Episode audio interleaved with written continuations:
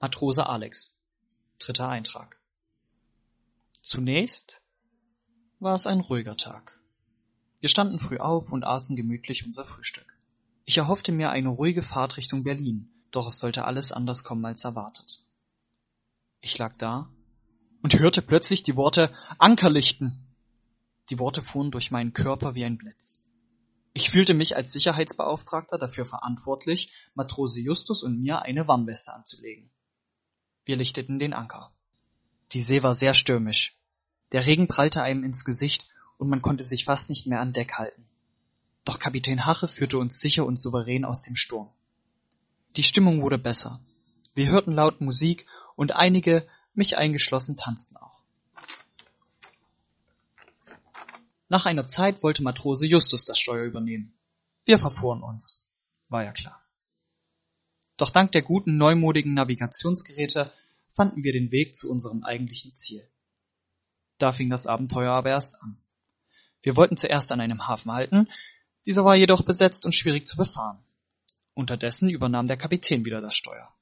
Besser ist. Wir beschlossen umzudrehen, um einen anderen Hafen aufzusuchen. Ein Yachthafen tauchte auf. Justus rief an und wir durften anlegen. Bis hierhin alles einfach.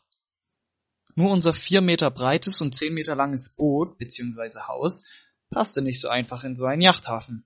Wir hätten bei unseren Ein- und Ausparkversuchen auch das ein oder andere Mal fast andere Yachten berührt.